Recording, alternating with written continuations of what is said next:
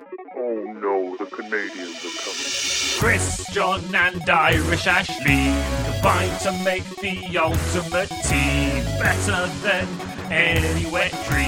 Welcome to the Untitled Twitch stream. John's the CEO and boomer. Ashley's the real leader. Chris brings the vibes and juices as our enjoyment increases. Welcome to the Untitled Twitch stream.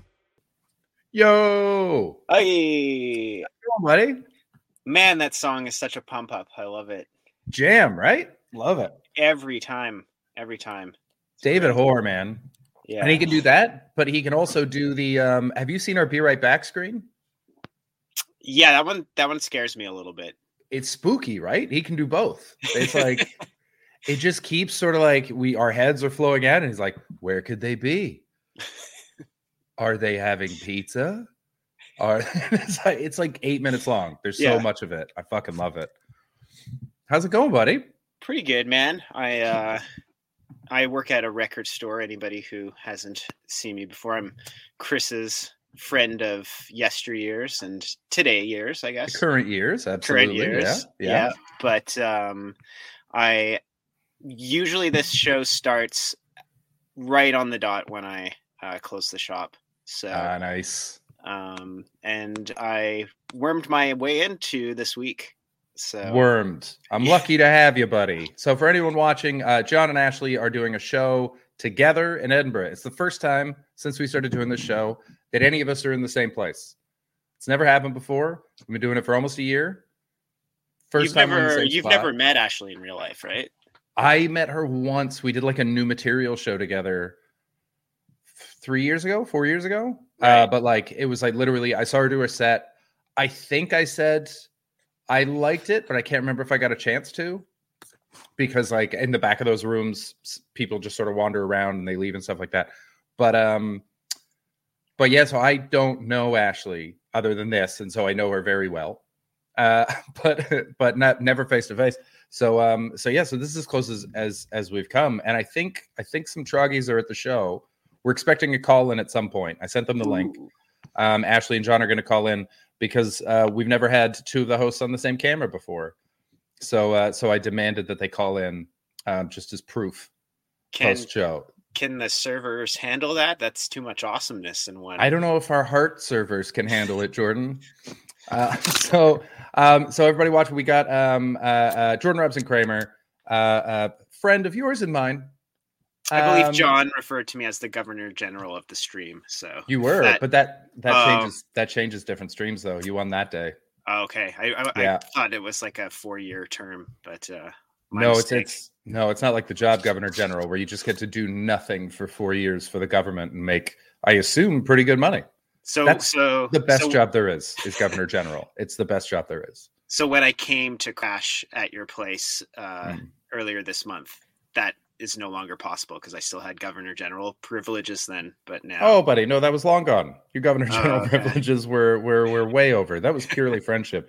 If you were Governor General still, you would have gotten a hotel paid for by UTS. Yeah, we're very respectful of the position. I used to live where Chris is currently residing. Not in his room. That would be weird. Wouldn't that be amazing? I'd fucking love that. But I got to hang out with Chris. I don't know how many times we hung out. That's how many times we hung out. It was at least 3. Yeah, I think 3 times. Yeah. Yeah. But there were a couple. I was thinking about this the other day, how the night I decided to take mushrooms was also the night I happened to miss your show completely. That's not right. Show, yeah. Not my show. Yeah. I was just going to watch a show. But I did pass this comedy club. Wait, have you told your audience about your recording already? The album? Yeah. Yeah. They know that I'm doing it. I'm waiting for, I actually heard back from Hecklers. They want my album. I'm just waiting on a date now. I hope they realize how lucky they are, audience, because I've been wanting recorded Chris Betts, but like on a stage, you know? How do you mean? I want to hear your footsteps echoing off wood. I want to hear some clankings in the background, and waiters putting down glasses and shit. Yeah, and I want to hear high definition recordings of people audibly gasping at that one joke that I'm sure you're going to do. Oh, which one? Put it in the private chat. Which one's that going to be? While Jordan puts that down, I'm going to check in with the chat. Who we got? Kimmer's has a dance party. Kimmer's time travel agent. Twitches. What? Ada. What's going on? What?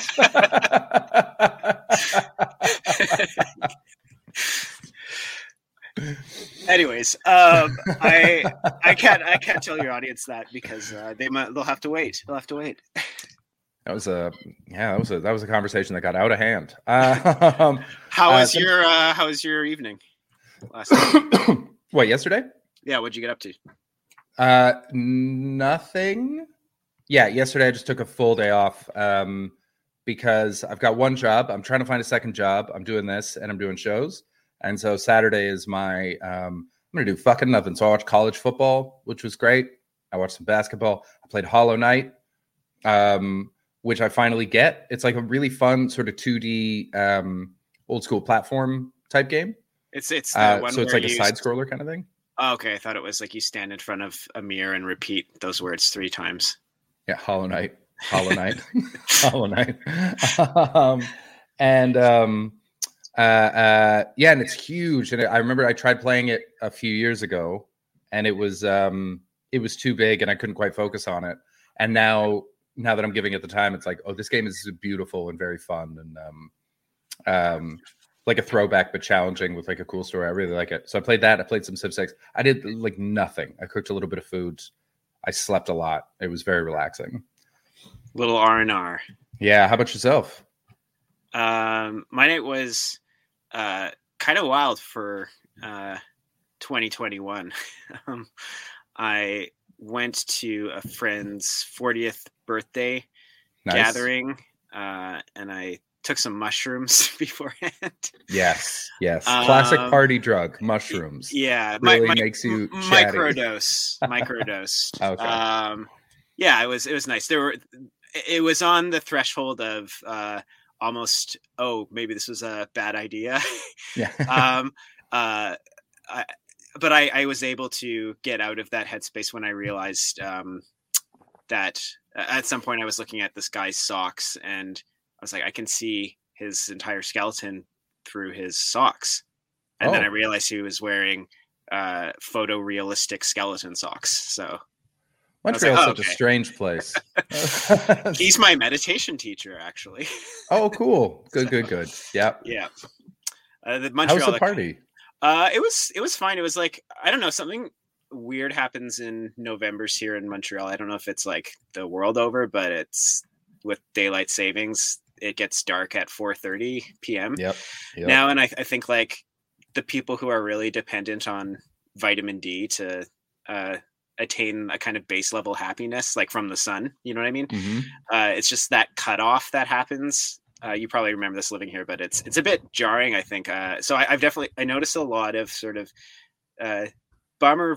It's weird because it's like I people are kind of like tired, and I mean I was on mushrooms, so I don't know how much I was just reading people's faces to what's the word I'm looking for? Too much, but yeah, I think there's like some uneasiness because it's like we're, you know, everyone's vaccinated, it's relatively safe, but everybody seemed to, like, within 3 minutes of any conversation, people were talking about Omicron strain. Oh yeah, of course, yeah, yeah. So yeah, I'm actually because of that, I'm looking at staying in Victoria for longer, just because like. I feel like if this gets weird, I don't want to be setting myself up in a new place. And I've got a nice foundation here. So if I stay until March, no problem. You know, I'll power out the winter here, hang out with my dad, do some shows, record my album, and then come out to Ontario or Quebec and start fresh once things are a little more understood. I've talked to a few comics in Ontario and they're like, don't do it, man. It's bad. Things are weird. So what in what sense? in the sense of like shows are sort of happening, but a lot of shows have shut down and nothing's really come to take their place. And yeah, things are just, it still feels like too up in the air. So it's like a weird time to hang my hat anywhere. And Victoria's been so welcoming and so lovely, and like versus the audience went great. And the bar wants me to do it more. So I could do like 4 or 5 more of those. People are booking me for cool stuff. It looks like hopefully the second job will come through, and the money on that would be pretty good. And I can do it from home. So sniper. Yeah. It's just, it turns out there's a terrorist across the street, and a whole load of them. It's just a whole building. So every day I just pick a different apartment and, point my red light. Yeah, and this is just so nobody gets the wrong idea. We're talking about just driving people mad with a laser pointer. Mm-hmm. Yeah, people with caps. Yeah. Just ruining it. I just realized I forgot to plug in my computer, so I'm going to go get my charger. You're in charge of the stream for 2 minutes. Okay. Well, hi, everyone. This is rather awkward. I'm rarely a host. This is the back room of a record store I work at. It is a bloody mess. There's jars. There's bottles. And then there's a bunch of records. Some of you may have seen me take out ones at random. Let's see what we got here. Wow, that's a weird-ass cover. That's a baby with boxing gloves by a guy named Dave Mason or Dave Masson. Who knows? Old Crest on a New Wave. And here's what he looks like on the back. I guess that's his inner child, because every douchebag with a guitar feels like they're boxing. Anyways. Wow. Straight to shitty records. I love it. What did I miss? You missed this diamond of a cover. Dave Mason. Old Crest on a New Wave. Oh, I hate that. Yeah, but wait, Chris. Look how it's like he's not having fun as a baby, but just give him time and he'll grow up to be stoked as a man. Shut the fuck up. How is that guy the one that, because I actually like the layout of it, and I think that the image could be a really cool thing with the baby, like on the front, not the back. The back is horrific. I think the name of the fucking album really goes with the picture on the back. Are those red leather gloves? Yeah, the only way this record would be amazing is if this was how he played guitar. So he can't even finger chords or anything. He's just oh, that'd be great. There's so those are boxing gloves. Okay, I couldn't tell from the front. Oh, go ahead. Sorry. Oh, I couldn't tell that they were boxing gloves at first. I thought that they were like Eddie Murphy Delirious era style fingerless leather things, but no, full boxing gloves. From the back, he looks like a comedy music guy. He looks like he's fucking. He looks like Paul Schaefer, man. Young Paul Schaefer. Oh, okay. Bring the picture closer again, if that's Paul Schaefer. If you guys, you guys might be too young or too British to know who Paul Schaefer is, but he was David Letterman's guy. He has hair, but I don't know. He looks almost like a young Carlin or a young Eric Clapton, or he looks like he has a nose built at the right time and place in society for cocaine ingestion. Oh, yeah. The 80s was a time for a schnoz, bud. Oh, man. I sent John a bunch of hilarious bad covers. Did he ever show them on stream yet? Yeah, they were fucking amazing. I missed that? Oh, yeah, man. He loved it. Great. Yeah. Well, there's a lot more where that came from, because they pressed a lot of records in the 80s, and they pressed a lot of bad ones. But have you noticed that there's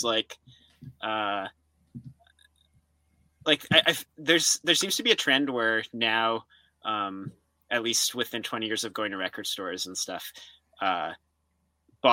somebody like Boz Scaggs and do you know that Silk Degree record? Nope. Like I remember Boz Scaggs being a punchline on like a Mr. Show sketch. But if enough time goes by, and especially like from like a Gen X 90s sort of attitude where they hated all the AOR, like AM radio, super glossy LA stuff, those records just sound fucking awesome. And Boz Scaggs rules. This guy right here? Yeah. Oh, she wants his love, but he cannot give it. No. He was sitting there alone just thinking of a great song, and somebody came up to him. Oh, who's this brooding genius? That's a great record. Ever, because I've been sort of obsessed over the last few years with how much music reflects whatever drugs are popular at the time. Mm-hmm.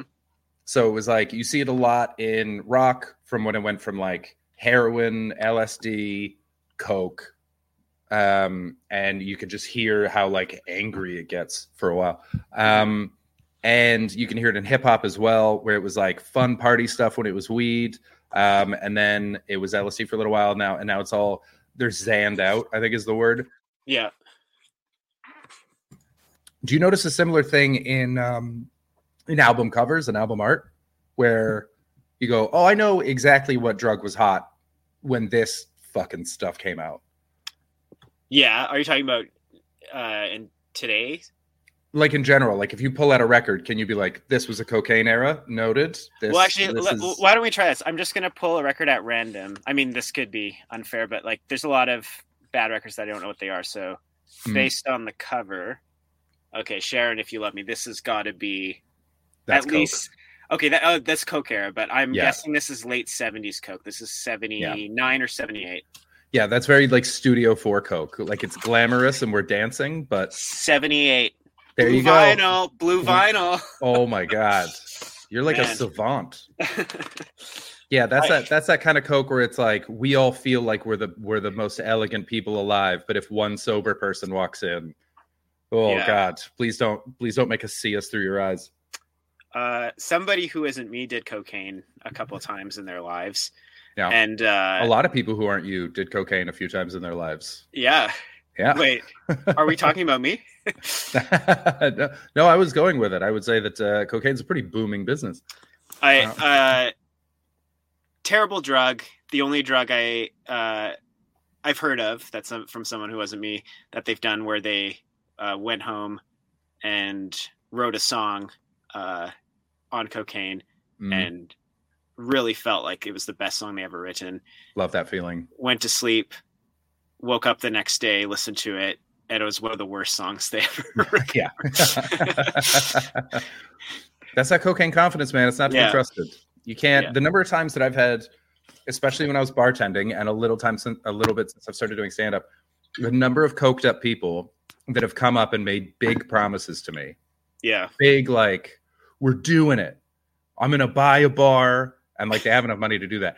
And you're going to run it. We're going to go 50. It's going to be a whole thing. Even down to like, I remember a guy in Montreal promising me tickets to, what's the name of the festival that happens in Montreal? There's a few. Music jazz? The big one. The big like indie one. Oceaga, yeah. Yeah. Dude that like books bands. He manages a bunch of bands. You know him from Sparrow. And he was like, I'm going to get you in, you and all your friends, you've all got tickets, don't worry about it. And I said to him, I was like, you're coked out of your head right now. So come back to me tomorrow and tell me again. And he's like, no. And he kept going for, I swear, 2.5 hours. Kept like coming back to the bar and being like, no, you don't believe me. And guess who fell through when it came festival time? Guess who didn't give us shit? That guy. Never trust someone who's on cocaine when they promise you something because they want to mean it. I'll give them that. They want to mean it. They just don't realize that they do not mean it. Man, what's the chat saying that people... I had a friend who used to do coke bombs. I don't even know what that is. Before a night out, and I can never understand why, wrapping it up in cigarette paper, then putting it in your drink before downing it. That sounds like just a waste of cocaine. Yeah, like how much cocaine is in that too? That sounds like, I guess if you ingest it, it's less hard. It doesn't hit your bloodstream as intensely as snorting it. Yeah, but then isn't it like also, doesn't it just dilute a lot into the booze? And I guess there'd be like a slower release, like you're saying, but wouldn't you also not get the effect of it because it's just doused in booze and whatever food you ate beforehand? Man, if I ever relapse, that's going to be my first drink. Oh, there was something I wanted to get to that sometimes Twitch put in real early. She said, I just gotten out of bed after surviving my first wedding as maid of dishonor. Give myself that title because I got the newlyweds so drunk they almost missed their honeymoon flight this morning. Yes. Wow. That's excellent work. I kind of wish they had missed their honeymoon flight. It's so hot. That's so funny. I hope they were still in like their wedding outfits. Like he was in a tux and she was in her dress, and they were just. It would just be so hungover, stumbling onto the plane. It would just be a beautifully hilarious way to start your adulthood by missing your flight because you got too drunk. Oh, okay. So yeah, so they would do it and then they would just do lines later because it didn't work. That's it's like the amuse-bouche of doing cocaine. Yeah, just like a or like what's the homeopathy where you just give like the tiniest dose of something so that the water molecules understand it. Just that is like heads up, body. This is what's coming. Although Diamond points out it was in the original Coca-Cola, and now I never thought about it before, but now that I hear that when we've spoken about it, I think that was not as effective as they think it was. Well, did you ever get rid of it and keep rolling? Did you ever hear of the sort of like rumor that if you look at the font that Coca-Cola uses to write Coca-Cola on the can, you can see a guy snorting cocaine? What? Yeah, bring that up. Oh my! What? It's kind of a stretch, but I can kind of see it. Hold on now. What? All right, I'm bringing up like an old one. Just the classic Coca-Cola logo. Yeah. This is like, so this one, right? Oops, hold on. Click the wrong thing. There we go. That guy? Yeah, okay. So I think the idea is that the word cola, the C, there's a guy's head, and those are two eyes in the C of cola. And then the O is his nose snorting a line of cocaine. Oh, okay. Now that you say it, I actually see it. So you got to turn your head sideways a little bit. Yeah. Anyways, I don't know if that's has any validity, but I choose to believe that Coca-Cola is telling you there's always a stronger choice for you. But honestly, it looks more like it's his mouth and he's slurping up some spaghetti. He's got some spaghetti. Could you make, because that's like this guy's already lost his septum. That's how much coke this guy's done. He's just got one big nostril. I like the idea of maybe he's eating spaghetti cocaine. Like you just sprinkle it like flour on the dough when you're making the spaghetti. You just, that's a spicy pasta right there. Oh, I'm sure it's exactly as effective as Coke bombs. Just we mix it in, we put it in our coffee cake, and we get really jacked. That's not the coffee? No. Wow, Western culture is just a bunch of substance abusers in every sense. Yeah, 100%. Macaroni Prince says, I worked with a guy who was semi-pro soccer player, and he used to do coke 4 times a day. And anytime he got a red card in a match, at work the next day, we'd all review the footage and do a pool on whether he was on it or not. I won a great deal of money. I'm guessing you always bet he was on it. That's wild, man. I was talking to a guy the other day. He bummed a smoke off me. He runs a venue in town. Yeah. And we just had a lock in at his bar, and it was we were both pretty drunk. And as he was leading me out, we were having a cigarette, and he goes, I used to chew all the time when I was a teenager. I was like, who chews anyway, but especially who chews tobacco as a teenager? And he said, hockey players. Hockey players do it because it doesn't affect your breathing. So you get the tobacco-ness of it, but they need, their lungs to be as powerful as possible. Right. But it was like, but if you're that dedicated to health, what do you do? You're not baseball players. It's not like you're going to... He was saying that people were chewing it on the ice. So sometimes you get, like, body checked by someone, and with the oof, you just get, like, just fucking chew on your face. For some reason, that made me think of that Simpsons where Homer grows a tobacco farm, and he finds a way to make, like, tomatoes that contain tobacco. And Tobacco, yeah. Takes a big bite of it. It's just, like, brown, and it sprays over everyone's face. Horrifying. Did I ever tell you that crazy cocaine New York story from, like... I don't know. This is, like... This, yeah. I think this was... like you have some nights where, well, maybe, I don't know if you have those. Maybe you integrate them more into your general sense of self. But I'm a very nice boy, Jordan. I know you are. Chris Betts has never done cocaine, audience. I know this for a fact. That's true. I've never done cocaine. So this goes back to 2015. I was down in New York for a friend's funeral. Mm-hmm. You know what was fun about that funeral? Open cocaine? Casket. Buddy. Yeah. Okay, I've got an open casket story for you after this. Super fucked up. She died unexpectedly. Also from drugs. And I only knew, I didn't want to hang out with the people kind of in her scene because they were kind of, it's hard to explain. Well, they were grieving in their own way. And I just like. Elaborate? Well, she had her New York friends and she had her Montreal friends and I was just down. So I wasn't like really part of the circle. And they were also kind of like hitting the self-destruct button pretty hard. So I didn't want to stay with my ex-girlfriend who was living there. So I called up this guy, gave no notice. Like I had a place I was supposed to stay fall through. A guy used to vaguely know in Montreal. I knew he was living there. I knew he's the kind of guy who I remembered like, just being kind of like upbeat and like, oh yeah, anytime you're in New York, let me know. I can put you up. So I got in touch with him. He was down. So we arranged to meet in Brooklyn. He was 2 hours late. And he came out of a cab all jazzed up. And he was just like, oh, I'm sorry, I'm late. We need some drinks. Proceeded to tell me that he was late because he just had a dentist appointment, but then stayed at the dentist after he got his teeth cleaned because him and the dentist decided to fuck each other.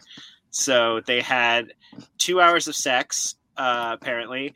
And okay. Within 5 minutes of seeing this guy, I realized I know nothing about him and I have no idea what the rest of this night is going to look like. He was doing like cocaine pretty much all night.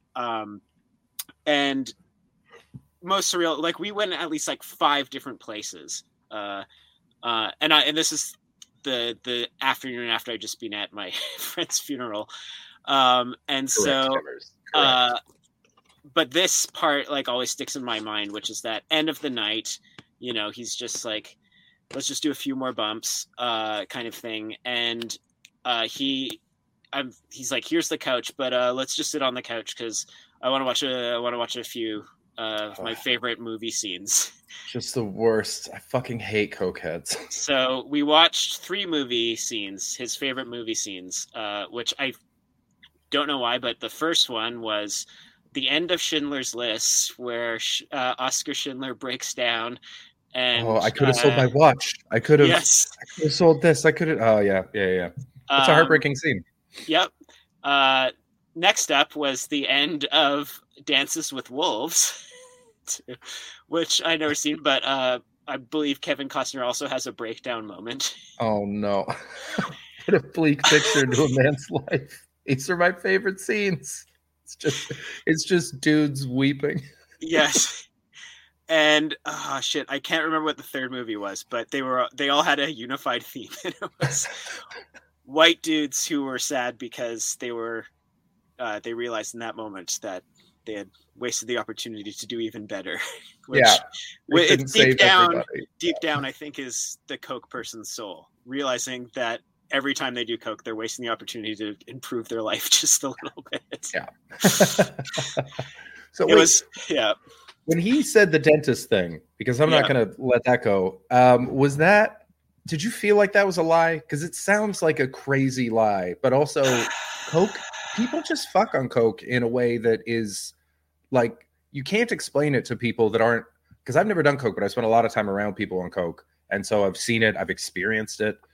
I had a woman who was on coke just walk into a room I was sleeping in, and just be like, "We're having sex now," and I was like, "All right, okay." There was no preamble. We'd never even flirted before. She just made a decision, and so if he's doing coke and his dentist is also on coke, which is totally possible, then yes. But otherwise, that sounds like that's a fucking wild. That's funny, Tiger. Yeah, it was just the end of Requiem for a Dream. That was the third movie you watched.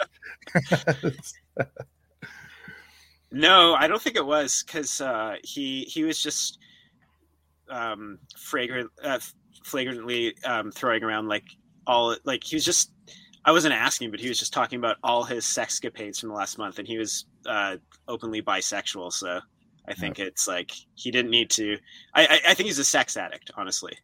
But that also, I mean, yeah. So it could. To be fair, like he's like from the South, but he's been living, like he's like one of those like Matthew McConaughey types that like moved to the big city at some point, but he's got this Southern boy. Like they like, I've never seen people be over a guy as much as this when your own reaction is like him, but it's just, well, it's like the Southern charm and a sort of like, you know, like that kind of thing that some men get when they're still young, but kind of balding in like a Frasier way or something. Okay. Like, I don't know. It's like, it's got some kind of animalistic charm to this guy that some of the grossest things I've ever heard come out of his mouth. And yet I was like, you are a fascinating man.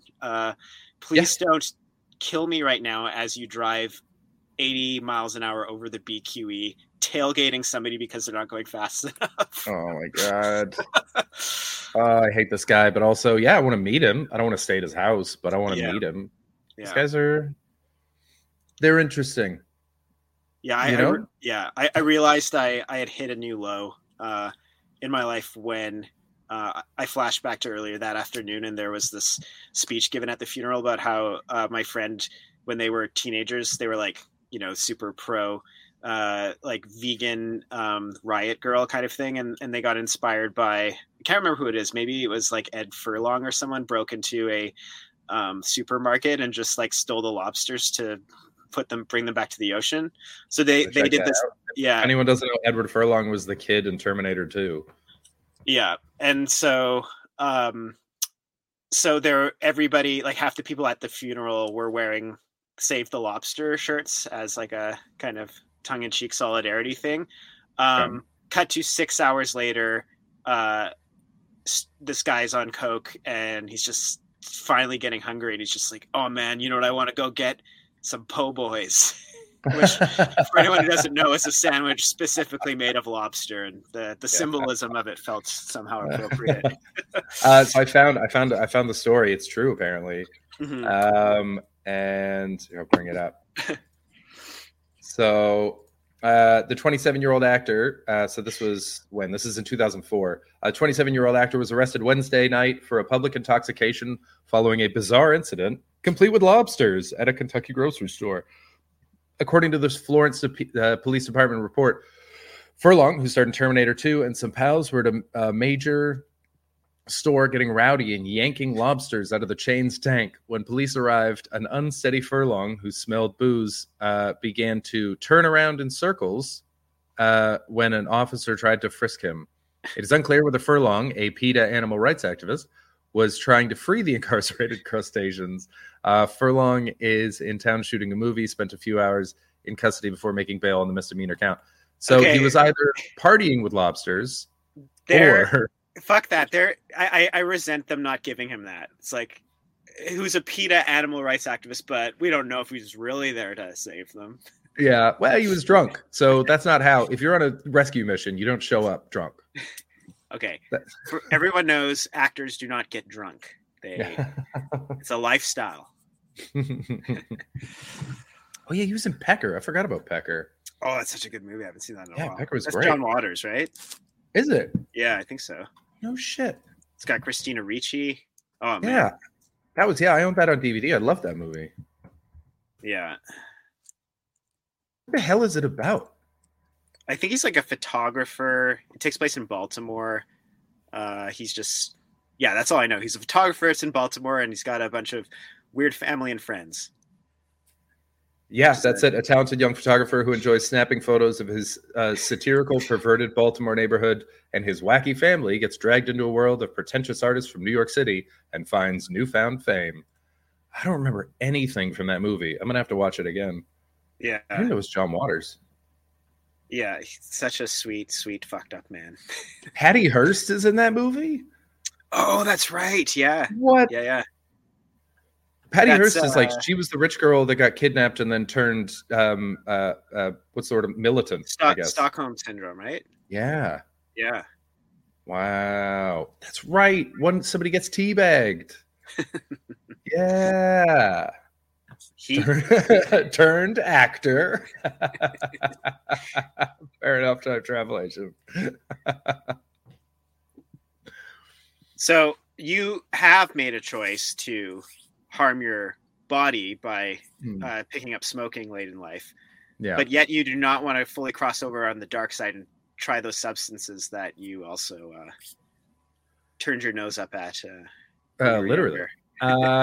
Coke has no, I mean, I've told this story. I will have told it to you before and I've told it on stream, but just that thing of me living with a Coke dealer in my first apartment and him being like, don't do it. It's pointless. And I was like, but I trust this guy. He's still a friend of mine.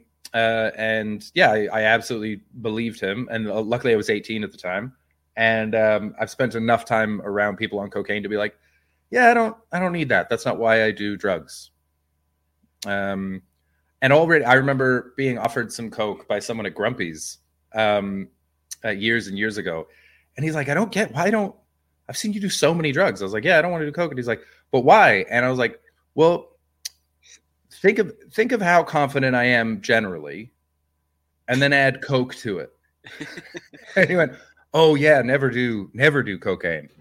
So yeah, I'd be insufferable. I can see you actually being the kind who actually uses it to get quiet, like in a sort of like you wouldn't be confidence plus 200. I think like in the sense where you'd be outgoing, it would be confidence turned inward in like a Jeff Martin from Tea Party way. That's worse.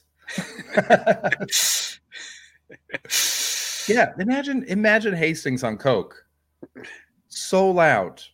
But you know how like they give people with ADHD Ritalin and stuff? I think it would help you guys focus and actually have a conversation for once. But focus on what? You know, how your furniture is arranged while you're streaming. Yeah, right. Just, oh, whoops. Sorry, just a sec. I got to, these aren't alphabetized. I got to do this quickly. Yeah, I have no interest in it. I haven't done any drugs in ages. I smoked weed for the first time in ages last weekend, two weekends ago.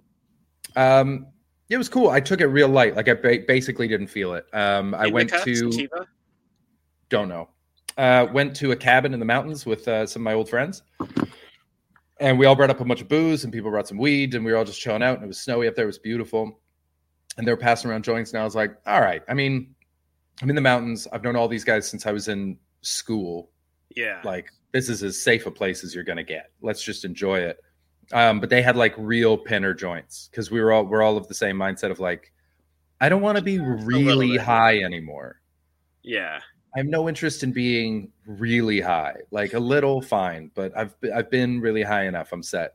But so they were, like, whole joints, and I was like, how much is in this? Because I'm a little trepidatious because especially since the government took over, it feels like they don't have a hang on doses as much as dealers did, in that, like, I know gummies have gotten out of control, at least over here. That's what my friends are saying. They're like, I can't buy gummies anymore because it's like 15 milligrams per. You can't buy gummies anymore in BC because I remember this because it shocked me, and I can't decide if I hate it a lot or if I think it's hilarious, but BC, if I'm remembering correctly, stopped selling gummies in dispensaries because a woman ate like a whole bag of them and thought she was going to die and freaked out to so much that I think she started a campaign to get them banned because of her experience, and they did.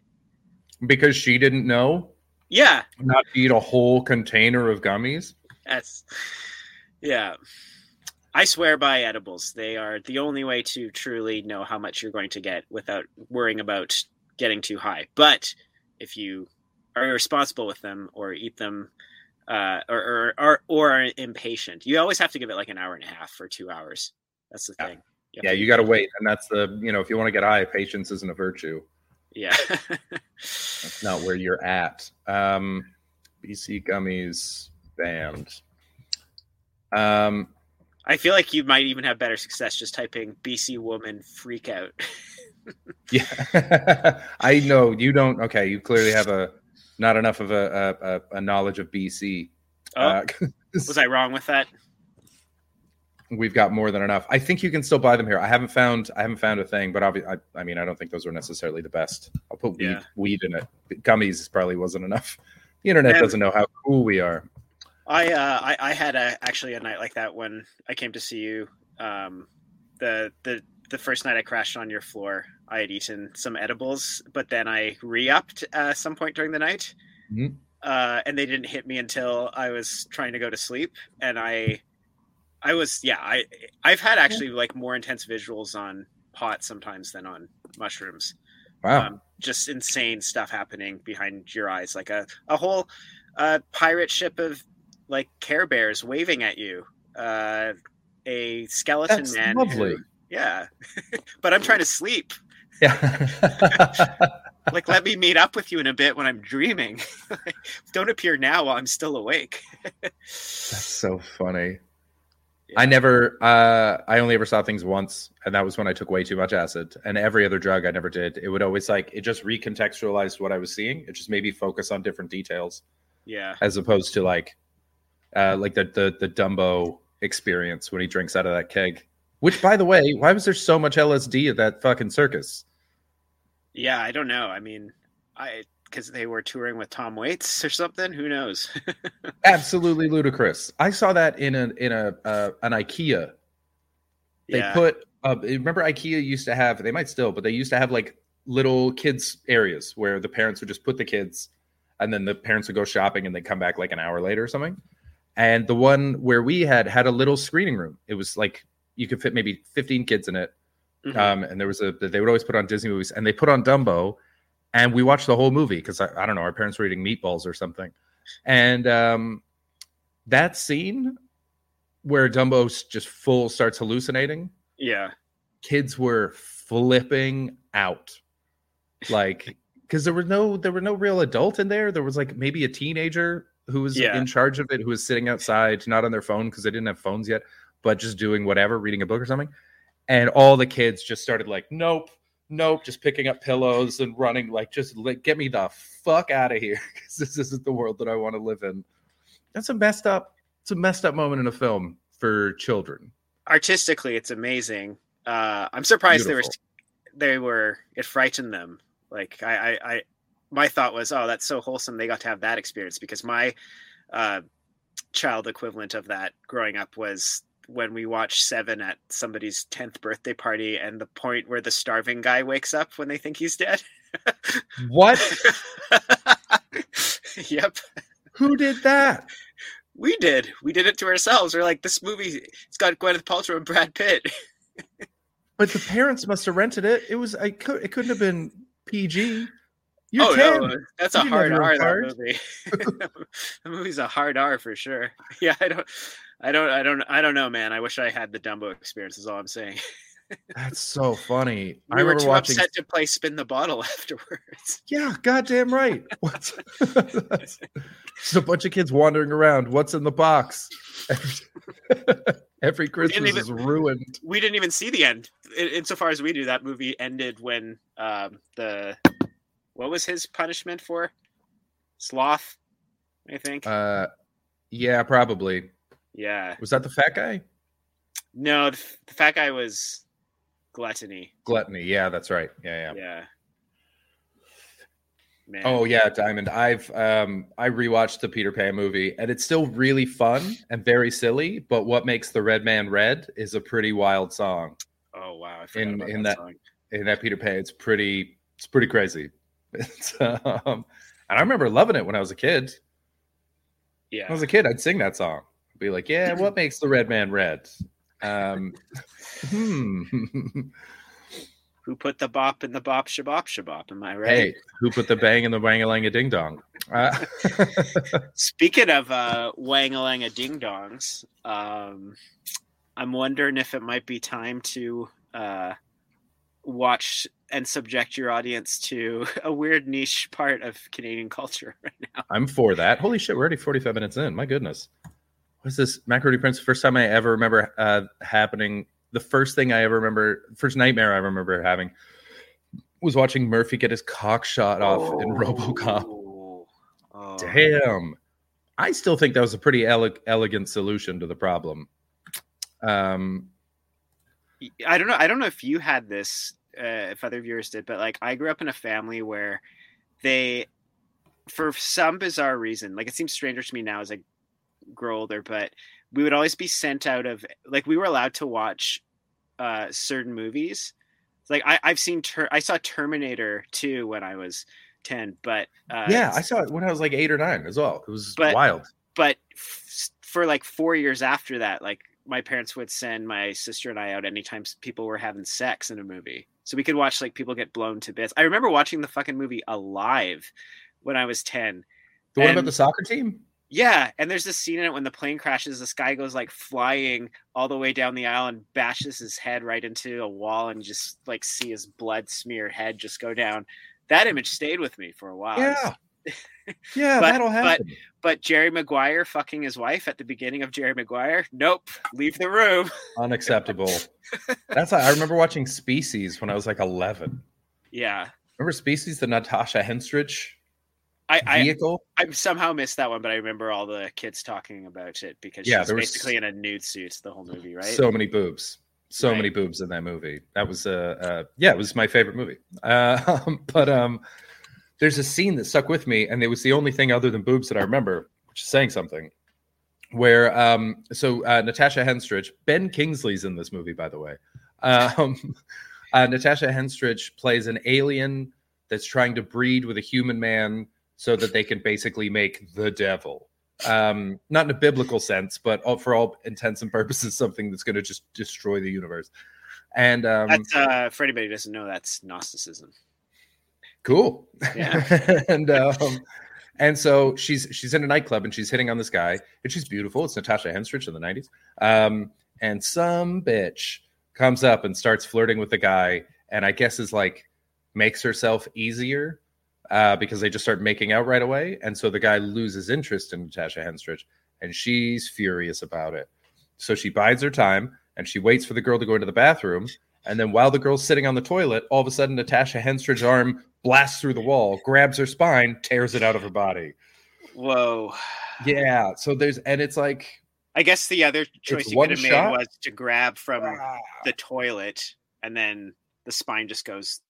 through the toilet hole, and their skin just like falls like a drape. Could have also done that. That would have been also pretty wild. Does it hold up, or is it like really cheesy gore? Oh, Species is such a silly movie. Yeah, it's so funny. Like, who else is in this fucking movie? Because there's a weird amount of people that I went, no way. Because I rewatched it a few years ago, just because I've got this thing. It's got Sir Ben Kingsley. What's really going to surprise us from that? It's so funny. Oh yeah, Michael Madsen, obviously. Alfred Molina is in it. Forrest Whitaker. What? Michelle Williams, Academy Award winner Michelle Williams. She must have been a kid at that point. Yeah, she plays. Yeah. I think she plays the young version of the alien. Hmm. But yeah, like I remember, I've got this weird thing, and I think it comes from it's just mischief. But I like the idea that if I ever meet famous people, I want to say I loved you in, and then pick the worst thing that they did. So wait, you're saying you're going to ask this for someone from Species? Ben Kingsley. If I ever meet Ben Kingsley, I loved you in Species. Oh man, I love that part in The Sopranos where they're trying to get him to play the mob boss in Cleaver. So like Chris and what's his name? The son of the New York guy. Oh, the one that gets killed? I'm blanking on his name in the show. Some mate in the chat might know, but they're basically like trying to get Ben Kingsley to star in their really horrible cross of Saw and The Godfather, basically. And the way Ben Kingsley plays himself is amazing because you can tell in his eyes, he's like, these people are complete idiots, but I need to perform a certain amount of niceties because they might hurt me. Yeah, these are genuinely dangerous people. Yeah. So let's find a way. And also, I feel like if you're in the movie business, every now and then, idiots like these make something good. Yeah. And you go, how did that happen? So you never know who's going to make something good. So to a degree, you can't be walking around like, fuck you, unless you're the actor that is known for doing, like a young Robert Downey Jr. or something. But oh shit, did you ever watch Johnny Mnemonic? That's Keanu Reeves, right? Yeah. No, I feel like it. It's time. It might hold up. It's like it's sort of about AI and stuff, or what is it? I don't remember. I feel like he gets plugged into the internet. It feels like a prequel to The Matrix. Huh. What was Johnny Mnemonic about? I can't believe that, like, of all the things that were big in the 90s, the Keanu Reeves rebirth is maybe the most surprising to me. You mean his rebirth now? Yeah, because he was like, well, even in The Matrix, like, because I remember him, Bill and Ted, obviously, and then a bunch of garbage. Like, he made a lot of really bad movies in a row. And I was like, okay, this doesn't matter. He's gone, and now he's the most beloved man in entertainment. Yeah. He's got that sort of Bill Murray level reverence where people just love him. And they talk about him the same way, too, where it's like, I seem to cry. There's like a mythology of him just being like a nice guy. He's like a regular person in real life kind of thing. And yeah, just like, there's a lot of stories of him giving money to people. So like taking a pay cut so that the crew could get a pay rise and things like that. And being good with people, and there was a lot of pictures during Me Too. He was the one actor where they were like, check out how Keanu Reeves takes pictures with women, and he's always got his arm out, but he's never touching them. He never touches anybody. Who is Jonathan Harker? Do you know that name? That feels like a British celebrity. Yeah, I don't know. Yeah, maybe I don't know who that is. Okay, so we've got a Johnny Mnemonic here. It's about data runners that have hard drive space in their heads. It's set during an epidemic, and the year it's set in is 2021. How is that not being discussed on the internet? Wow. This definitely needs a rewatch. He overclocked his brain, and he has 320 gigs. No one can stop him. I have pictures that are bigger than that. Yeah, but Keanu, when he's used properly, he's the best. You can't picture anyone else. Speed? Yeah. Holy shit. But Speed, like, isn't a good movie. It's kind of the best movie at the same time. It's very fun.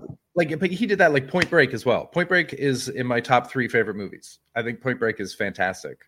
Speed's on another level than Point Break. Worse one. A lower level. Best villain death of all time. I'm putting it out there. How does he die again? They're wrestling on the top of the subway, and he gets his head just totally knocked off. That's right.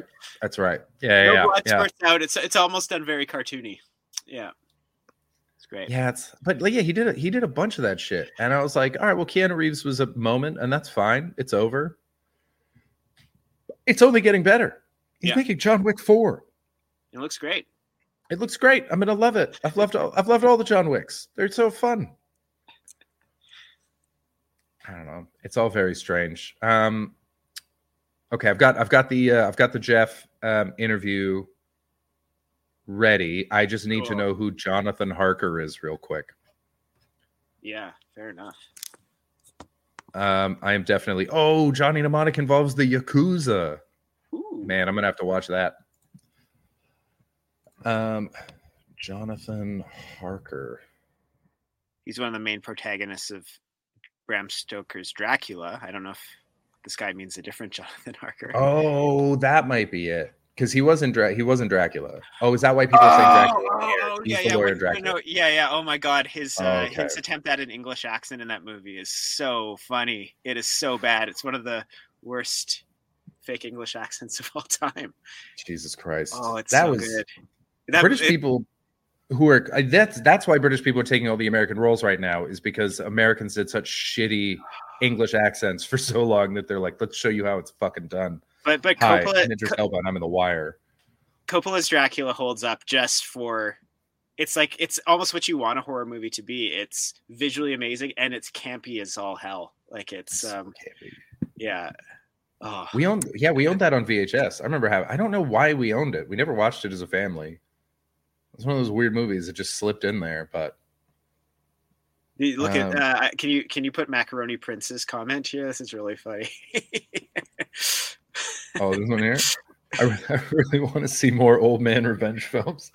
Taken, Nobody, The Equalizer, mostly because I want to see Ray Romano take down a full street gang. That's really good. It's only a matter of time. It's only a matter of time. Did you watch that Bob Odenkirk one? Nobody? Yeah, that was fun. It was okay. I liked I liked how his dad helps him up out at the end. That was cute. Yeah, and like, I mean, it's who would have been like, listen, I've got an idea. It's an action movie. Yeah. Right. First, Bob Odenkirk. No. The RZA. Shut up. Doc Brown. Get out of here. Like, what are you talking about? And then it's fun. It's perfectly fine.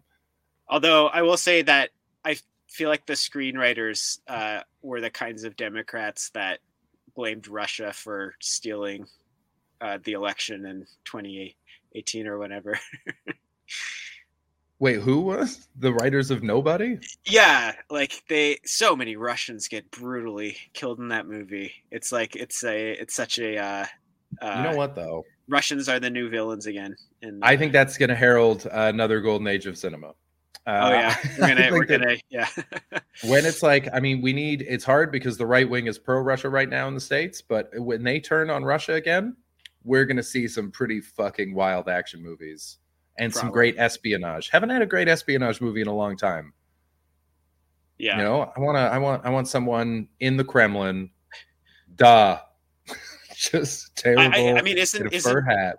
I think Steven Seagal's making, like pro-Russia. Yeah, but that's pro-Russia. Yeah. Have you ever seen that interview with him where the way he pronounces Vladimir Putin's name?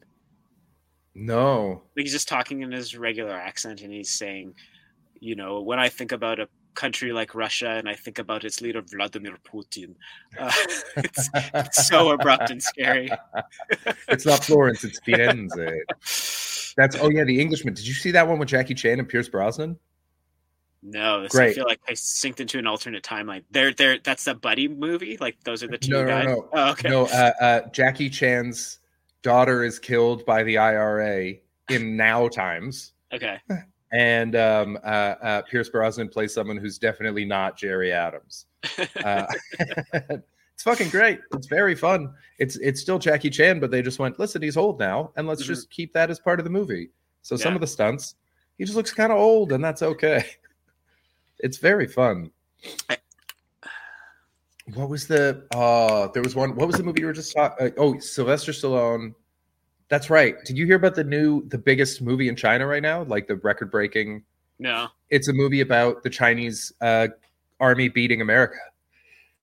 Oh, bless you! Bless you so much. Good zoom tight. Yeah. So the Chinese army beats America in a war, and now America is no more, and China has won.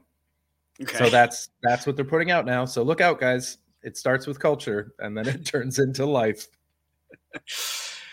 Oh, how did we go from Greek civilization to this? Who knows? But I have to leave in about a half hour. That's right. Yeah, I'm going to go see a performance of Bach's Brandenburg Concertos. Very nice. All right, well, let's get some goddamn Jeff Martin up here.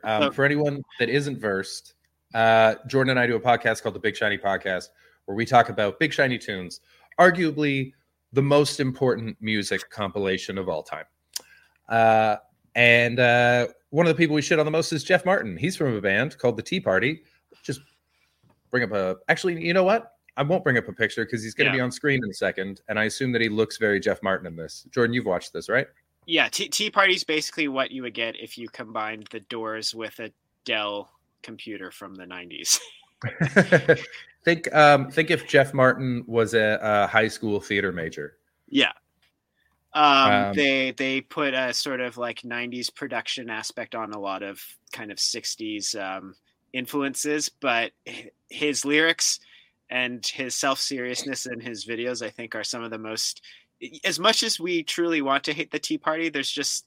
I think it holds some kind of fascination. And so I stumbled across this interview, which I have to say, because of the podcast we made and the fact that this interview, I think, was recorded a year ago, I feel like we might be partially responsible for getting these four people together. So This is, I think, on City TV or some Canadian news station. And they're, okay, first of all, there's four musicians. It's Jeff Martin, David Usher from Moist, who also appears on the Big Shiny Tunes compilations, Ian Thornley from Big Wreck. Shut up.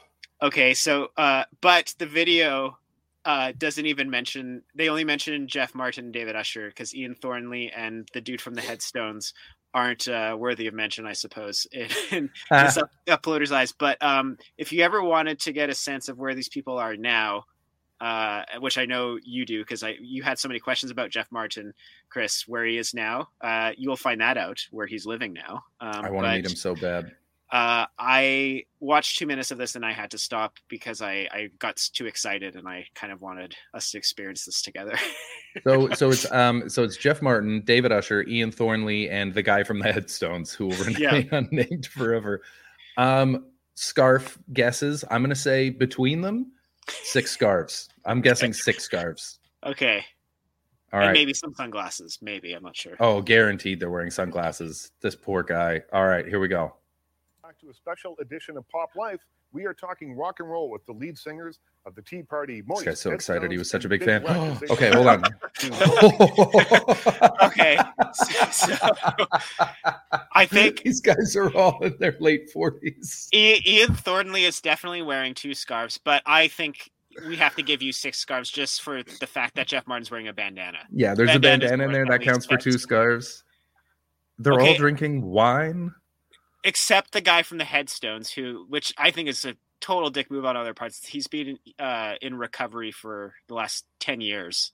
Oh, my God. Yeah, let's have some wine. Oh, you don't want any? Jesus Christ. All right. This is, Tiger, exactly. They've all gone full Johnny Depp. This is like, only David Usher looks like a person. So Jeff Martin from the Tea Party is right in the center, as he somehow should be. Yeah, it's where, oh my God, him and Ian Thorne, so funny. So the guy on the left looks like, he looks like every British pub landlord. That's the guy from the Headstones. David Usher just looks like a dad, like a nice dad. Mm-hmm. Ian Thornley, recently divorced, put all his money into Bitcoin. Jeff Martin, just gonna die, just soon for, just not long for this life. Just... Definitely, like, none of his friends will leave him alone in a room with their daughter. Not because he's going to, like, assault them, but he's just going to be weird. He's just going to be super fucking weird. What still trips me out to this day is that the band is called the Tea Party, and his whole facial hair is Guy Fawkes. Yeah. What is going on? Yeah. All right, here we go. Go on tour together this summer. Thanks, guys, for hanging around. I appreciate it. Yeah. Jeff, I teased before the break that you would tell a story about hanging out with Jimmy Page. It's a cool story. As a guitar player, as a lead singer, as a rock and roll guy, it must have been a memorable moment. It's just crazy. Yeah. It's crazy. Well, what happened was after we played with Page and Plants at the Montreal Forum, like one of the last concerts that went down there.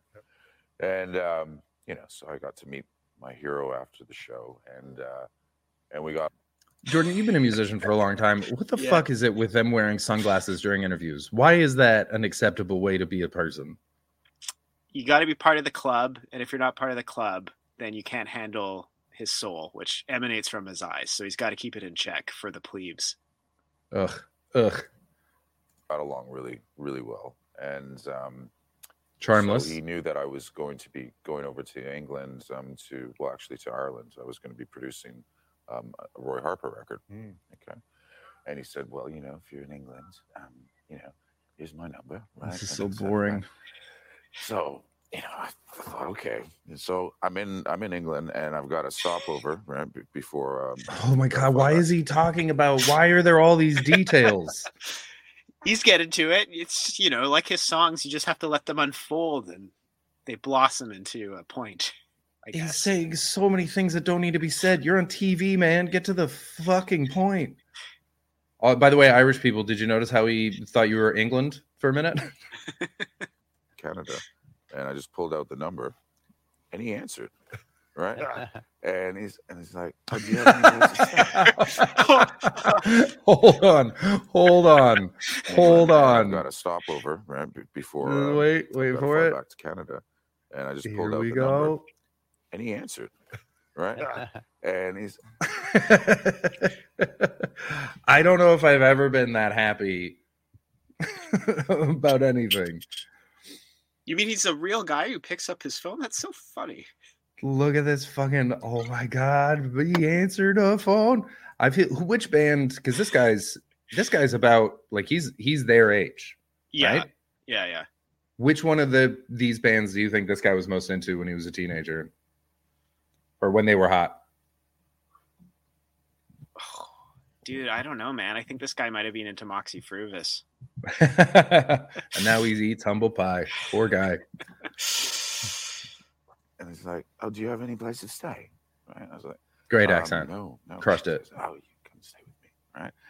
And I show up at Tower House, right, which is Kensington High Street. Tower House, very. By the way, 7-minute interview. There's 4 minutes. People there. This is 17 minutes long? There's no way we're watching all this. But... We're not watching all this. Jesus Christ. And he's taking this much time to tell one of his own stories. It's rude, if nothing else. There's 4 of you on here. But you're being a dink. It's Jimmy Page. You're being such a dink. This is Led Zeppelin. They invented rock and roll by stealing it from blues musicians who are far, far more genuine. It looks like a castle, right? Yeah. And it's incredible. It was Burgess, the architect, that built it, right? And all the stained glass windows are all tarot cards. Oh, he couldn't wait to. He was creaming his jeans, getting to drop that Burgess reference. Oh, he's so excited to make that. What are the odds that there's a payoff to this story at all? That anything happens and it doesn't just. I know what the payoff is, and if he doesn't get to it for 15 minutes, I'll tell the audience. Okay. But, yeah. So there is a payoff, because I feel like this just rambles on and then it's over. Everything, right? And so ring the doorbell, and maid opens it up, and Jimmy's at the balcony, the mezzanine, right? It's like, oh, Jeff, man, how's it going, right? And then we go up to his bedroom. He gets drinks brought up there, right? He's got this little Sony. Classy. Headstones guy's so bored. And I had the demos for Transmission with me, and I started playing them, and he got up, right, and he's like turning up this boombox, but it had sort of speakers everywhere else, wired in. So many speakers. And he kept. Do you think Jimmy Page asked to hear Tea Party's music, or do you think Jeff Martin made him listen to Tea Party's music? Because I'm going with the last. I mean, I assume when he says he had the demos with him, he had a reel-to-reel tape, and it wasn't just files on his laptop or something. But no, nobody just carries their demos around with them unless they're asked, right? Well, I'm turning it up. It's Jeff Martin. Right? And so I went downstairs to get some more drinks, and when I came back up, he was playing air guitar. To one of my songs, right? Doing the whole Jimmy Page moves, but with no guitar. Right? And I'm like, this is gold, man. This is perfect. And then finally he said to me, he goes, Jeff, this is really, really, really fantastic. But you have to turn the vocals up, because the reason I kept Robert's vocals down in Zeppelin, because I didn't really think some of the words were really good. I was like, okay, you said that.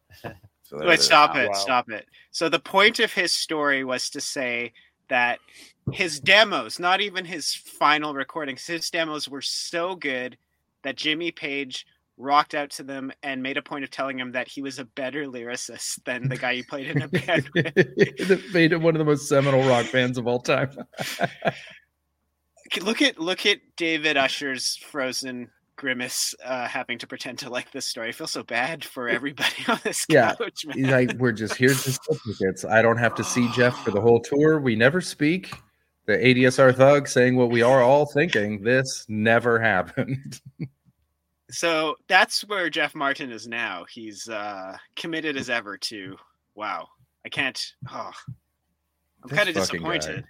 I'm sort of disappointed. He's still exactly the same. And watching him talk, I've never seen him speak before, but watching him talk makes me be like, oh, well, now I don't want to interview him. Because he's just so fucking like self. I don't even know what the word. He's too confident for his own goddamn good. I mean, wouldn't you be if Jimmy Page told you that? Jimmy Page, the guy who notable for writing some of the best known songs of all time while also having sex with underage girls of 12. Mm-hmm. Wouldn't you be proud when that guy tells you that? I love your lyrics. Turn them up. Yeah. If such a noble, humane person like that will tell you that, you gotta keep going because you're Jeff and I love your demos, man. Buddy, there's nothing. You're Jeff and I love your demos, man, is my new favorite sentence. One look at Jeff Martin and you can tell that. Nobility is somebody looks for in role models. He's not all about people that know how to take care of themselves. Okay, so obviously we don't have to watch all this, but I know that David Usher spends most of the time talking about his AI company. So that's what he's into. The Headstones guy is the most genuine, I think, of this whole interview because he's basically just bluntly talking about what it's like being in recovery while people are drinking wine around him, which is always fun, I'm sure. Yeah, he looks like a real person. This is, yeah. You can tell that his band was the least successful. Yeah. Very much so. Yeah. And he actually is wearing a real jacket. Ravens. Okay. Yeah, he's wearing a real jacket. He looks like he's worked a real job for so long because he was the singer in the goddamn Headstones. By the way, I feel like the only thing I knew about the singer from the Headstones was his hair. And so I never would have pulled this guy out of the lineup. Right? Didn't he have dreads? Maybe. No, the Headstones was like, it was almost, or am I confusing him with the Mighty Mighty Bosstones? I picture like a big, thick, black, like hard quaff. Could be. Okay, I want to hear this guy's voice. Yeah. And right up to working with Costner on Yellowstone right now, just great people who you're just shocked how generous and decent they are. Yeah. And it started with Bruce. He was just, he did a video for our first It's All Over, our first video. And, you know, the whole thing then was, and you'll really relate to this, was how do we keep Hugh sober for the shoot? And then... Oh, I like this guy. Sorry. Right as he says, how do we keep you sober? The host takes a huge sip of his wine. I like this guy a lot. Oh, yeah, he's in Hardcore Logo. Oh, okay. I didn't know that. Yeah. Yeah, Hugh Dillon. Yeah, I like this guy a lot. But again, like you said, he's the only one that seems like a person. Mm-hmm. Although, okay, we're gonna do quick. We're gonna give everyone a quick second just to see. They're really cool. Here's Ian Thornley. You're a lot shorter than I thought. You know, not big. Singer of that song. But there you go. You know, that's one of my hero stories. David. Hold on. We missed that. This close to me, all I came up with was. That was it. Probably loved you for that was it. Probably loved you for it. I know. He just kind of gave me the and kept walking. And he's talking about meeting his hero. He's giving me the little head nod, but yeah, I thought I could. I could dilute and sort of compress it into one. Like you're really. I mean, even that's like a self-deprecating story, but he's being told. But the way that he's dressed is, he looks like a Fred Armisen character. So you can't. That's exactly right. Yes, Meatballs, you fucking nailed it. There's a great part I think towards the end. David's been drinking. Oh, saucy. How divorced they are? They're this is the picture of four divorced men. This is what's that Dad's Rights group in the UK that dresses up like superheroes. No, really? yeah, it's a real thing. That's them. That's these guys. And on the screen now, looks like he's from Lazy Down. If I've been drinking, I'd be overwhelmingly pleasant. Fair enough. Fathers for Justice. Thank you, David. Yep. Fathers for Justice. That's all we're watching right now. Pretty cool. What am I going to do? You're a lot shorter than I thought. All right. The way, and that's the only one I ever cared about. And I did something for the Songwriters Hall of Fame when Leonard was being inducted. And Leonard Cohen, presumably. Afterwards, I was brought over to meet Leonard Cohen. And Leonard Nimoy, maybe. Because you just are. And I didn't really know what to say, so I shook his hand and I turned to say goodbye. And he called me back over because he and my father had grown up together in Montreal. Mm. Wow. And they actually went to communist summer camp together. Wow. And so he brought me back over. That's a good story. I want to hear about fucking Leonard Cohen and David Usher's dad at communist summer camp. This is now. Thank you, David. Yeah. That's a detail. And not a brag. An interesting detail that's not a brag. Suck it, Jeff Martin. You've lost on both of those. And so the thing, too, about like all these people on this panel is that like Moist, Tea Party, Big Wreck for a while, and maybe not Headstones as much, but like, you know, they all had a certain degree of success within Canada and were kind of rock stars within Canada. But there's this quintessential Canadianness to just how they talk in interviews still. Like you can kind of tell it's like, oh yeah, you can't take the Canadian out of, except for Jeff Martin. Yeah. He does. He's like, bud, you're from Canada. Well, they all have that thing of that actually, like, you see a lot with, and I noticed it in myself when I started doing podcasts, and I hear it in other people when they start doing recording things, is you don't speak with your whole voice. Mm-hmm. Because you're self-conscious of the way that you're talking. You don't know how loud you're going to be. And so you're a little tense. And so it just sounds a little off and your timing's a little weird because you're not being a person. And they're all doing that except for Jeff Martin. But they were famous. Like even Big Wreck was a pretty big deal. Yeah. I don't think they could have headlined a tour, but they could have co-headlined one for sure. Yeah. And, you know, Moist was fucking massive. Tea Party was fucking massive. These guys have been giving interviews for 30 years. Totally. What happened? Why are they still bad at this? Why don't they know how to tell an anecdote or speak properly? It's I ask myself that question every time, you know, I talk to my dad because I think it's just the way some of these people get older and they're like, oh, people want to hear my crazy rock and roll tales. But the closest Jeff Martin ever had was annoying Jimmy Page one night. But it can't be that in his mind, right? Because then it really has to be. It's like, no. I still met him. I still went to his house, and I guess he was rocking out. I don't know if we're believing that. Yeah, I mean, I want the rest of that story where we find out what Jimmy Page said to whoever came to visit after. Yeah. Who was the next guest after Jeff Martin? Who did he call and be like, this fucking guy would not shut up, like, Jesus Christ. You know how many of his poems he read to me? Do you know how many of his fucking poems he read to me? It's like, or Jimmy Page is like really good friends with Jeff Martin now and is a huge fucking Tea Party fan. And I have to think even less of Jimmy Page than I already did. I think what happened, that although that's a good theory, my ultimate theory is,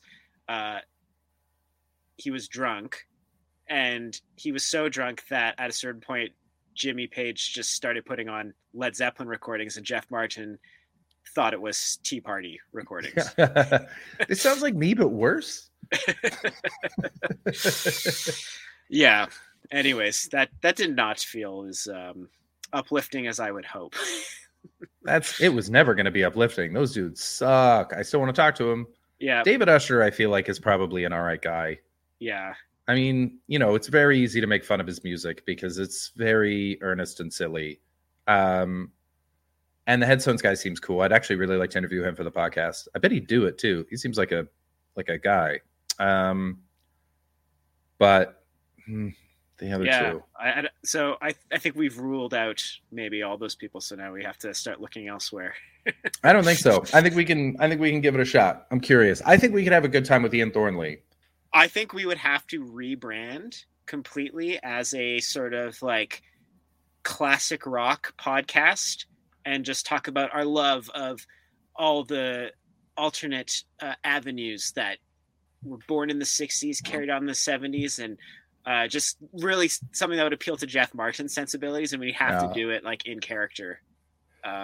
It's the only way it could happen. I think the second he finds out that he's being teased or made fun of in any way, he's making up a story about how he didn't go on our podcast. He went on Bruce Springsteen's podcast, but the recording got deleted somehow. Yeah, we're not. We got to try. We're going to try. All right. We have 10 minutes left, Jordan. All right. Do you have any particularly shitty records that you'd like to show? Sure. I can dig around. So if any of you were ever in Montreal, you got to check out Phenopolis. Oh, shit. Oh, shit. This is a good record. Oh, shit. Who's that handsome man on that record cover? Oh, Gordon Lightfoot, baby. What? Look at this. What? Oh, yeah. Two hosts, same place. Oh, no. You guys are all dressed up. Chris, Alex Hall's here, too. Oh, damn. Alex Hall, what's going on? It's really cold. I bet. Uh-oh. Oh, no. Oh, sweet. What is that? Oh, John almost ended the broadcast. No, I'm just getting... My phone was turned off, so I'm just getting all my emails. Evidently, in Koreatown, there's a lost dog. What have you guys been talking about? We just watched an interview with Jeff Martin, David Usher, the guy from the Headstones, and Ian Thornley from Big Wreck. We got super Canadian. Oh, wow. Yeah. Fun fact about Ian Thornley, I think he was recently... He might still be or sued Rush's manager, who used to be his manager or might still be his manager. I can't remember. This is the worst story I've ever heard told. No, there's no details. I will end this broadcast right now. Watch me do it. How was the show? How was the show? Any idea? How was the show? These guys did a tremendous job in one of the Monkey Barrels. And then in the second Monkey Barrel, some Scottish people decided they didn't want John to do any jokes, so they just kept giving him other stuff to work with, and it was a challenging time, but I feel like you excelled yourself. They were thick, Chris. They were thick. Big dumb jocks. What a beautiful time to be alive. I know, right? Yeah, their time is ending, in that all of our times are ending, of course. How is everyone? Omicron. Thick with two C's? Just a bunch of fucking hot, thick ladies? I wanted to tell you the chat's a weird thing to walk into the middle of, because I don't know where Too Weird to Die would appeal to them. That's a weird thing to just not know what that's about.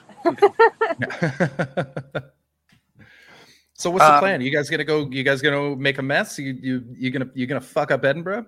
We're having drinks at the City Cafe because we wanted hot cocoa, and then they didn't have that. So Ashley's got a whiskey. I'm gonna get stoned and have a lime and soda. Alex is on the near beer. It's going to be a weird... Alex Hall isn't drinking? What the hell is happening to the UK? Great. Hi, everyone. Alex. I've realized I have... This is a weird thing to tell a Twitch. How many people are listening? I realized I have an alcohol intolerance, so I'm technically allergic to some of it. Shit. What? Right. Oh, my God. After a lifetime of having fun, I've decided to not do that anymore. It's a gift in disguise. It's a gift in disguise. How does the intolerance manifest itself? Sneezing and sometimes vomiting. Hi. That's just, you're just getting drunk. Yeah, that's just drinking and getting a cold because you're outside for too long. That's all that is. Cold. Yeah, maybe. It's so cold. Yeah, we're leaving. We are leaving. John is hanging with the allergy twins. That's Finally, the person with no reflexes whatsoever. Finally, the genetic lottery is mine. Yeah, enjoy certain substances. I'll be over here not catching anything, except for a bust to the face. Yeah. All right, I love you both. Thanks for calling in, guys. Love you guys. Glad you had a great show. See you soon. Bye. Bye, Alex. It's -10 in Montreal. You don't know what you're talking about. Is it -10? Gee, I was on my balcony in a fucking t-shirt. Yeah. Cold is cold. I get it.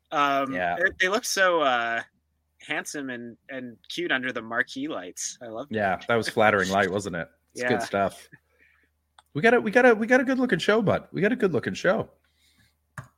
Well, maybe not the interview. David, it was too cold to laugh at bus accident jokes, apparently. Yeah, he didn't take that well at all. I feel like I'm going to get a message later when he's high. So you got to go. Jordan, is there anything that you want to plug? Sure. Well, a band I played in lifetime ago called Sunset Rubdown is reissuing our first record out on vinyl in December. I know it has some distribution. I know there's some people in the UK who liked us. Probably no one in this chat has heard of us. So, but if you've heard of that name and it's because your friend liked us, tell them they can buy us on vinyl. Shut Up, I'm Dreaming is out December 11th on Pronounced Krug, Kroog Records. And also check out Holy Data's albums, because that's his other band, and I own that on vinyl, and it's fucking excellent, and I love that I bought it. Well, thank you. Yeah. I have boxes of them in the store. So it's a great album. Buy one now before they get destroyed from time's passage. Also, if you're in Montreal or need to order records from someone, whether they be, can we set up a special thing with Troggies where you put together a couple of albums that have terrible album covers? Mm-hmm. And that could be like a special UTS ordering thing where they go, Jordan, I need 3 of the ugliest albums you have. Absolutely. Yeah. All right. You have to, but the only thing is you have to give your aesthetic of ugly, whatever that may be. If you want ugly faces, you have to show me what you consider an ugly face, and then I will use technology that has become available from my bad record database to zone in on the ugly face that you desire. The number of people that are going to send you my headshots is... Well, buddy, if they were still making records in the 90s, we'd have a lot of records with your face on it. Yeah. Rush in kimonos ugly. Okay, I get that reference. Here's one record. I'm going to close my eyes and will the universe to... Whichever person I pick is what officially the UTS considers the ugliest face. Oh, poor Dave King. Oh, suck it, Dave. You handsome son of a bitch. You're ugly now. Too bad. Yeah, so if you want to order, if you're into vinyl or you just want to hang ugly records on your wall, contact Phenopolis, because that's Jordan's store. And I love that that's a thing that we just made. Yeah. This is the kind of commerce I want to be involved in, people. And if it gets successful enough, I will stop selling things like Adele's latest record and only sell records with ugly people on the cover. And that's what we'll be known for. Please make this happen. How well is Adele's record selling? Obnoxiously a lot. Yeah. That's where you make the money. Yeah. All right. We're going to go give us a follow. Thank you so much for watching, guys. Feel free to join the Patreon. We love our patrons. Thank you so much to all the people that have already done it. It just means a lot. We're going to raid someone now. If you're listening to the podcast, please like and subscribe. Thank you so much for listening. Check out Jordan Robson Cramer. Check out Jordan and I's podcast, The Big Shiny Podcast, where we make fun of alt-rock from 1994 to 2014. Or whenever the fuck is that, 2007? Was it 2007? 2010. Okay, cool. Yeah. We are going to raid Richard Wright. So enjoy, Richard. Thanks so much for watching, guys. We'll be back with the whole gang. Thanks so much for guest hosting, Jordan. It was a pleasure to have you, buddy. Thank you for collaborating. And we will be back tomorrow with the full cast and crew. Here's an old lady talking about sex. We'll see you tomorrow. Bye. And that's all. Penis into her vagina. And that's all.